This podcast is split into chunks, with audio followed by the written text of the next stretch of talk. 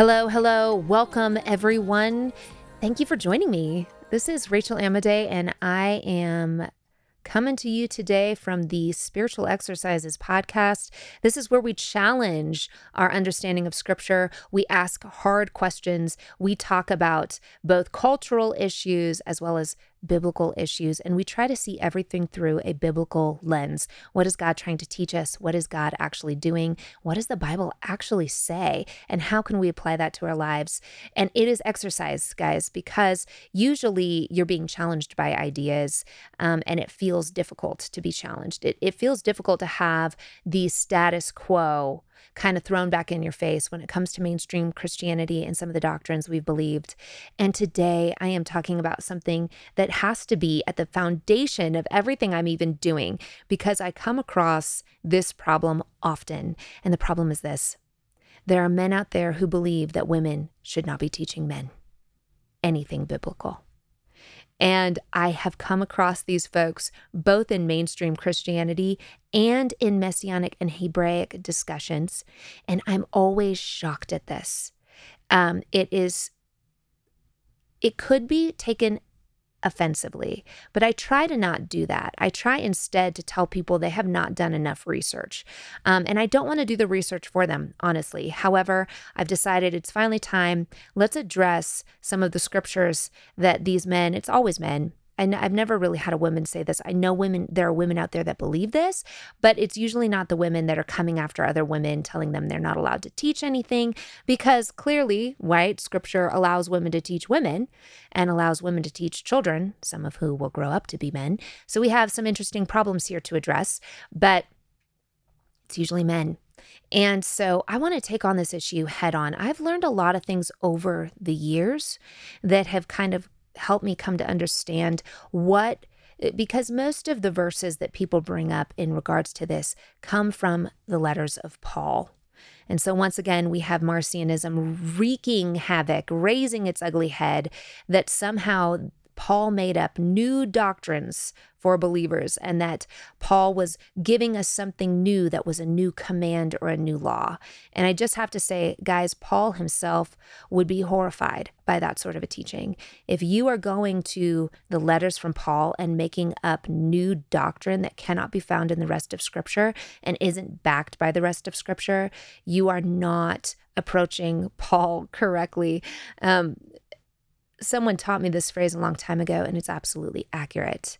The Bible is written for us, but a lot of the Bible is not written to us. Paul is writing, Paul was writing at the time to specific churches in specific cultural uh, crises. They were having pagans come into a Judaic root totally different systems of servanthood towards different gods coming in to this Judeo new Christian root that does things very differently, that has very different laws, very different culture.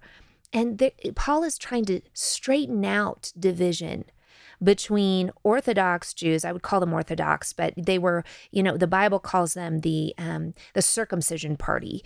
Um, these these Jews who are demanding, you know, that circumcision is a route to salvation. So he's got those guys on the one side, and then he's got the people coming in from pagan culture on the other side. And he is trying to right the course and get the doctrine correct. And Paul is brilliant at doing this. And the more that you dig into Paul, the more that you see he absolutely upholds every single law of God. He never teaches against them. And he himself would have been baffled by the idea that somehow he was making up a new religion. We do not have a new religion with Paul. Paul is just straightening out the poor doctrines of the day. And so we have to understand that when we approach his letters. He is not making new commands. He doesn't have the authority to. He would know this according to Deuteronomy. You are not to add to nor take away from the word of God. The word of God being written at that time are the first five books of the Bible. They're what Moses wrote. I mean, honestly, the first five books of the Bible should be in red because you want to know what God, what Jesus actually said out of his mouth, not only to some of the the entire congregation at Mount Sinai, but to Moses to write down Genesis through Deuteronomy are direct words from the mouth of God. Those are his words. And you're not to add to nor take away from them. Those are God's laws. Those are his standards. Any new or additional teaching, new or additional law that is added to that, that's not, you know, Paul is expounding on what the meaning of those things are. He is not adding to them. We do not find a prohibition in scripture of female teachers. And in fact, we see female leadership chosen by God in a very theocratic culture. Deborah is the first judge chosen. You know, when the nation is kind of demanding a human leader and to get out of this, you know, God centered, um, priest centered leadership, God chooses a woman. This is so, I feel like God did this on purpose. He's begging people throughout all of human history to see that he made male and female in his image, he made them. He made them equal. Yes, they're different. Yes, they possess different natural characteristics, but that God does not demean women in any way, shape, or form. His first choice as a leader for his called out people was a woman. So we have to get Paul right. So let's address some of the more popular scriptures where people are taking Paul and using it to bash women in leadership in the church. And by the way, I, I will say this. I I have sympathy about where we're at with female leadership. I think there's been a lot of female leadership out there that has been used for ill there's a lot of female leaders who are out there to be pro modern feminists, you know, and mo- the modern feminist movement, I-, I believe, is wrong. It's just it's just completely headed in the wrong direction. It's not focused on anything about true equality. It's focused on everything about destroying family and destroying women. And so we've got a lot of modern feminists out there. We've got a people a lot of people who are in the pulpit because they want to promote gender confusion and um, sexual identity confusion and instead of being the types of leaders that are going to lead people into a deeper understanding of scripture, they are political leaders, not spiritual leaders. And so I empathize with those of you who are fearful of women in leadership in the church. But here's the thing in the United States of America, there hasn't been, there isn't, and there never will be the official tabernacle. That only exists, that temple only exists, it will exist in Jerusalem, in Israel. And the Levitical priesthood is a specific group of individuals. Um, and it is obviously in the Old Testament, we see men are the leaders in the Levitical priesthood. We see lots of women prophets. We see lots of females who served in the temple. We see Anna, I believe, who was a prophet to the people of Israel and served in the temple. But the high priests traditionally in scripture were men, but that was for the temple. And that's the Levitical priesthood. That's not what we have now. That's not what we're doing now. And this is why you see lots of female teachers in the New Testament who are um, helping Paul. They're coming alongside Paul. This is why there are females who support and fund Yeshua and the disciples' ministry, um, because female leadership is absolutely welcomed and female teaching is absolutely welcomed. So let's address a few of the specific version, verses that are causing this division among the people of God. 1 Timothy 2 12 through 15 is what comes up the most. And I have looked at arguments on both sides, and I have to say, I am very uh, unconvinced by the arguments I see on the side of a traditional view of these verses. Um, there's a, a couple folks out there that have described the fact that this verse um, it starts, "But I do not allow woman to teach or exercise authority over a man, but to remain quiet." Um, that the concept here is actually that he was not allowing women to usurp authority over men, which is very different. You know, if a man has authority in the church and a pagan woman is coming into the faith, which would have been happening in the locations Paul was writing to, and probably isn't educated in the faith and is in there trying to usurp authority, which would have been part of the culture at the time, that shouldn't be allowed right? That makes a lot of sense. And so that particular description there is very sensible. And some of the arguments against it, I don't think are strong. They're not strong enough, in my opinion. Um, I also think the idea that these this verse is contemporary. It's not saying I do not ever allow a woman to teach. What he actually says is I am not allowing a woman to teach right now or exercise authority over a man. Again, you have to think about who is he writing to? What's happening at the culture at the time? The next part of the verse, verse 13 says for it was Adam who was first created and then Eve. It goes on to say, and it was not Adam who was deceived, but the woman being deceived fell into transgression. And but women will be per- preserved through the bearing of children if they continue in faith and love and sanctity with self restraint. Now, I was looking for a guy who, uh, you know, somebody out there who would codify all my ideas. And I came upon this guy who had written a lot of what I've learned over the years about these verses. And so I'm just going to read a little bit to you from evidenceunseen.com. Um, he says, first, Gnosticism plagued the church in Ephesus. Gnosticism was a big uh, ideology, a big religious perspective of the day at this time. And so these doctrines are kind of they're way off base and they are far from what scripture teaches. And so they were riddled, the churches were being riddled with false teachings because people were coming to Christ, but then they were bringing in their ideas of what it means to worship a god or their ideas of the spiritual realm and they were way off base. And so um, Paul refers to these teachings as fruitless discussions in 1 Timothy 1 6.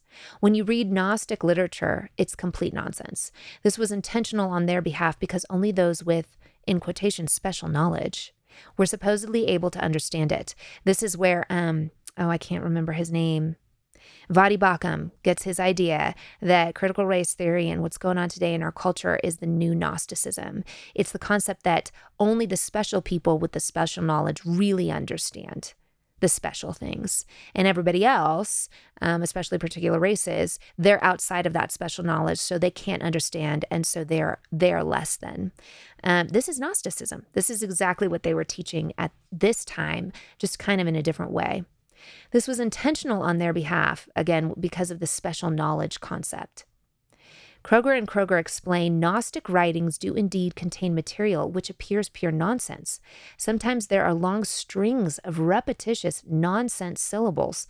Sometimes there are riddles and paradoxes, and yet they conveyed significance to the initiate. Okay, Paul's like, stop teaching the nonsense. Don't bring it into church here. Okay? So Gnosticism was a huge problem of the day. Um, secondly, women spread particular false teachings in Ephesus. While this passage above refer to false teachers who are men, this should be a case of gender neutral language, in the same way God desires all men to be saved. Of course, these passages apply to both men and women. And guys, this is just a, a language barrier issue we have. A lot of times in the Hebrew, words are female or male, they have uh, gender assignments and the english interpreters decided to take male gender assignments when they when they pleased. Um, and so a lot of the time there are things that apply we'll get into this later that should be seen as feminine that we still see as masculine just because of the language barrier there okay? So, the idea of children of God in scripture, um, sons of God, often should be actually children of God because children in Hebrew is um, male and so they say sons of God. It doesn't mean it excludes the female, right? Okay, so we, we understand this. We understand that there's just some language stuff going on here. In addition to gender neutral language, Paul specifically mentions women who were proliferating false teaching in Ephesus. Paul writes that they go around from house to house and not merely idle, but also gossips and busybodies, talking about things not proper to mention. Some have already turned aside to follow Satan. This is in 1 Timothy 5 13 and 15. There's language here, guys, that suggests this particular location was having just a lot of problems with false teachings in the church. And again, Paul's job is to write and correct what's going on, which may have meant that at the time, women needed to be prohibited from teaching. That's not a hard and fast law. It, that's not in the Torah. That's not anywhere else in Scripture. This is a time, a cultural and time related perspective to what is happening at this location at this time at this part of history. Alternate interpretations of the of 1 timothy 2.12 but i do not allow a woman to teach or exercise authority. Again paul normally tells timothy um, in quotations we know or reminds himself of faithful sayings. But this passage appears to be a novel teaching for Timothy. Keener observes Had this rule been established and universal, is it possible that Timothy, who had worked many years with Paul, would not have known it already? This is a great question. Why does Paul have to tell Timothy this? Timothy was well versed in scripture and he understood rules. Why does Paul have to say, I don't allow women to teach? It's because it's new.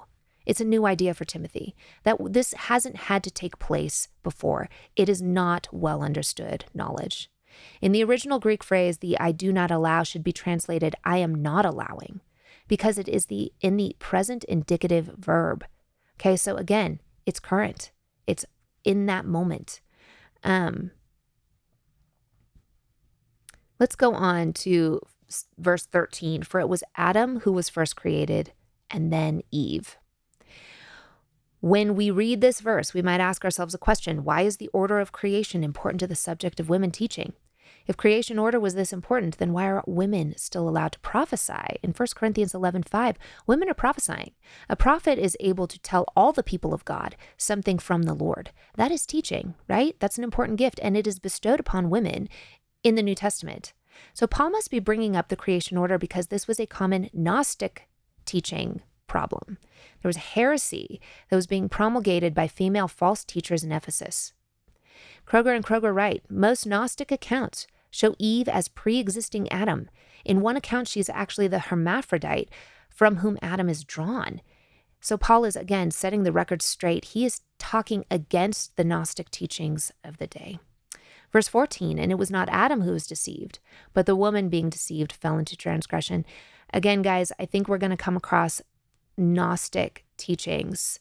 Um, if women are biologically prone to being deceived, there would be a lot more discussion of this throughout scripture, right? Moreover, there's no evidence to support that women are worse in interpreting scripture. There just there isn't then, there's no evidence then, there's no evidence today. That's accurate. There's actually a woman, a female, male, husband and wife couple who teach a man of God in the New Testament together because he was getting a few things wrong and they right his wrongs. Okay, so there's no evidence that women don't know how to interpret scripture or that they're more easily deceived. Plenty of men are deceived just like women. Um, elsewhere, Paul ascribes the guilt of this situation to Adam. Romans 5, 12 through 19, and 1 Corinthians 15, 21 through 22. Um, it's used for both in 1 Timothy 2:14 is the the the word transgression is parabasis. It is used for both Adam and Eve. Moreover, the Genesis account itself states that Eve gave the fruit to her husband with her and he ate. In other words, Adam was standing with Eve and they were both deceived at the same time. okay.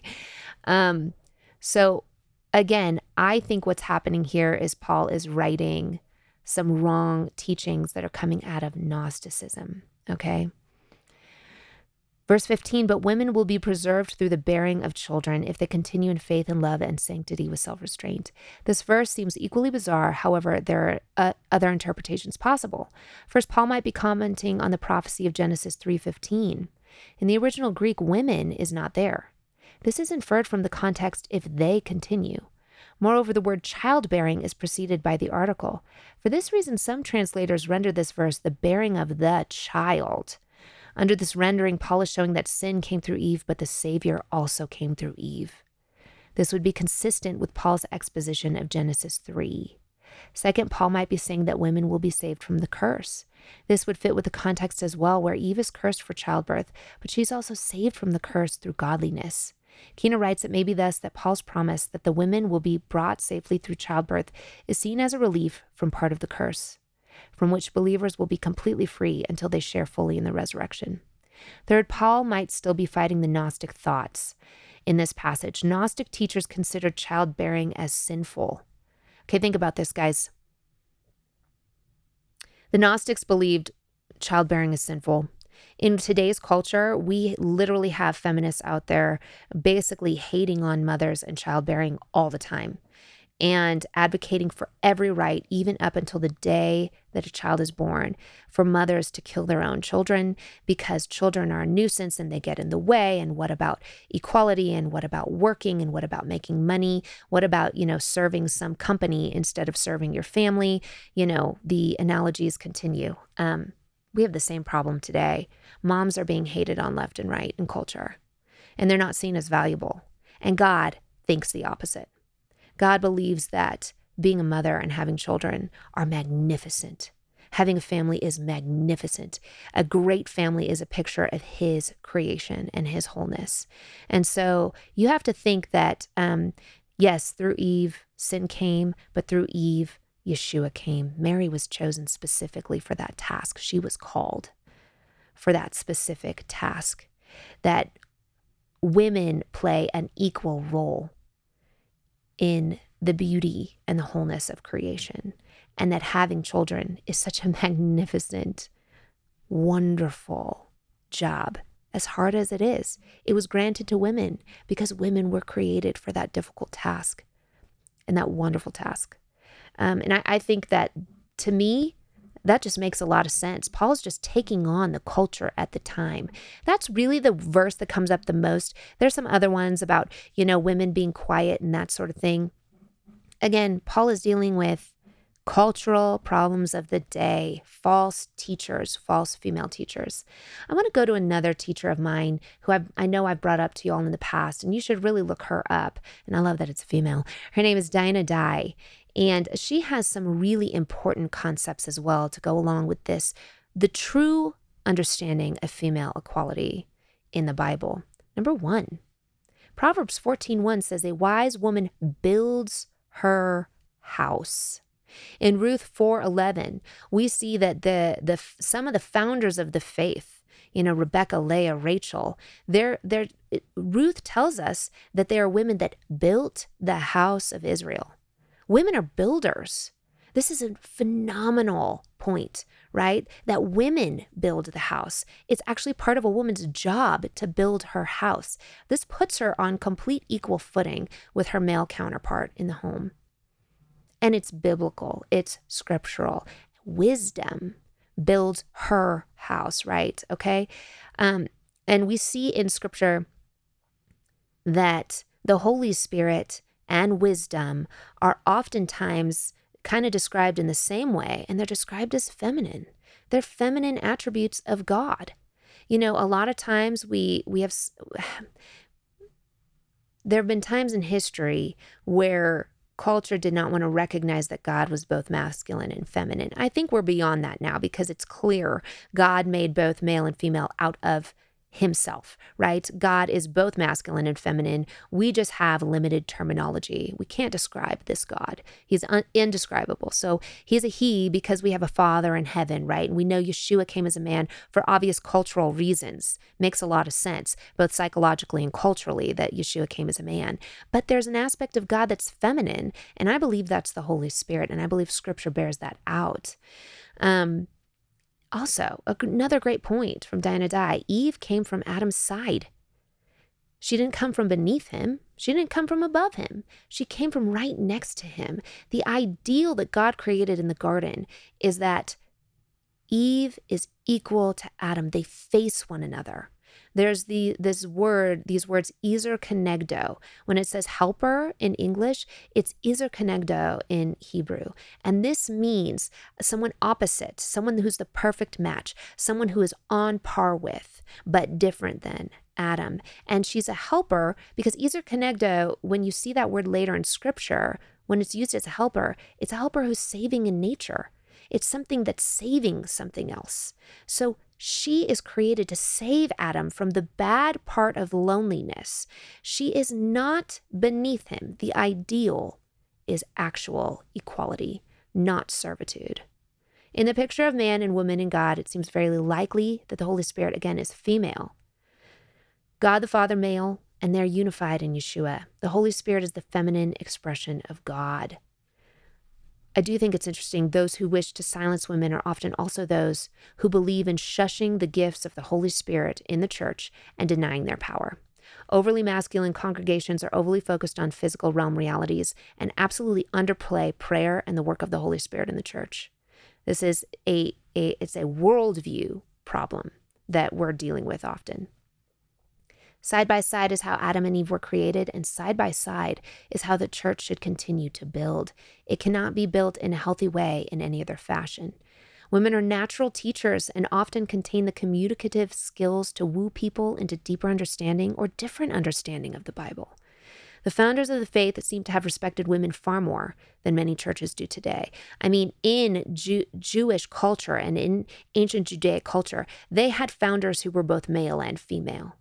They understood Rebecca, Leah, Rachel, Sarah. These were the feminine founders of the faith. We don't talk about it that way in Christianity. And I think there's a little bit of uh, old English patriarchy and King James in there, who kind of took away from that understanding and the hatred of Jewishness altogether that happened uh, around the time of Constantine, took away from some of these understandings. But listen, the, it, they are seen, those females are seen as founders of the faith alongside um, the great men, you know, Abraham and Isaac and Jacob, who are founders of the faith. This does not mean, again, that unwise women or women who are living in sin should be leaders. Um, women have to be seen the same way as men. Righteousness is called for in our leadership. But there's too much of the Bible that teaches against the idea that women can't teach men. There's too much biblical history. And so, what I think has happened is we've just taken the context of Paul and what's happening at the time of Paul, and we have had it misinterpreted over time for the benefit again of of King James version, you know, uh, of the Bible. You know, we have men in leadership and men get to do things and men get to choose things and the women are secondary. But that's not how scripture treats women. And I think it's really important actually that we fix this culturally because I think one of the reasons the church had has lost in kind of the feminism discussion is because of these historical teachings, because of those men who come out of the woodwork to yell at me about not teaching men um, online, usually. you know, because of churches who look down upon female teachers, not only have we lost some wonderful perspective over the years, but we're losing culturally because we have not treated females with the dignity and respect they deserve. And I think if we lauded mothers and just lauded family and found so much beauty in the role of the female in the church and in the family and in building a house and in bringing righteousness and wisdom to the table. I think that it would be way more attractive to those young women out there who are kind of get, getting bombarded by really a perverted idea of what being female means in the culture. And so we've got to fix this. Again, I, I will never be a Levitical priest I will never be a rabbi. You know, like I'm not, I don't see um, that, that in scripture. I don't see that culturally. But as a female, I have every right to share the wonderful things that I've learned from both males and females. And if you find a great female teacher, man, it's a treasure. Again, Dinah Dye is a great person to go look up because the perspective is unique and different and special. And oftentimes you get a totally new view. And aren't we always looking for that? We're looking for the deeper, deeper things of scripture that we can learn from both men and women, um, which is a, a wonderful opportunity for all of us to actually embrace. I wanted to teach a little bit on that today. Thank you all for sitting through. I know a lot of you already know this, but there might be those of you out there looking for better arguments against, you know, this concept that women can't teach and you need just a little more scriptural foundation underneath you. I hope this was helpful. Um, and if you guys want another teaching on this with just more information, happy to do it in the future. All right, I will be back next week. Thanks, y'all.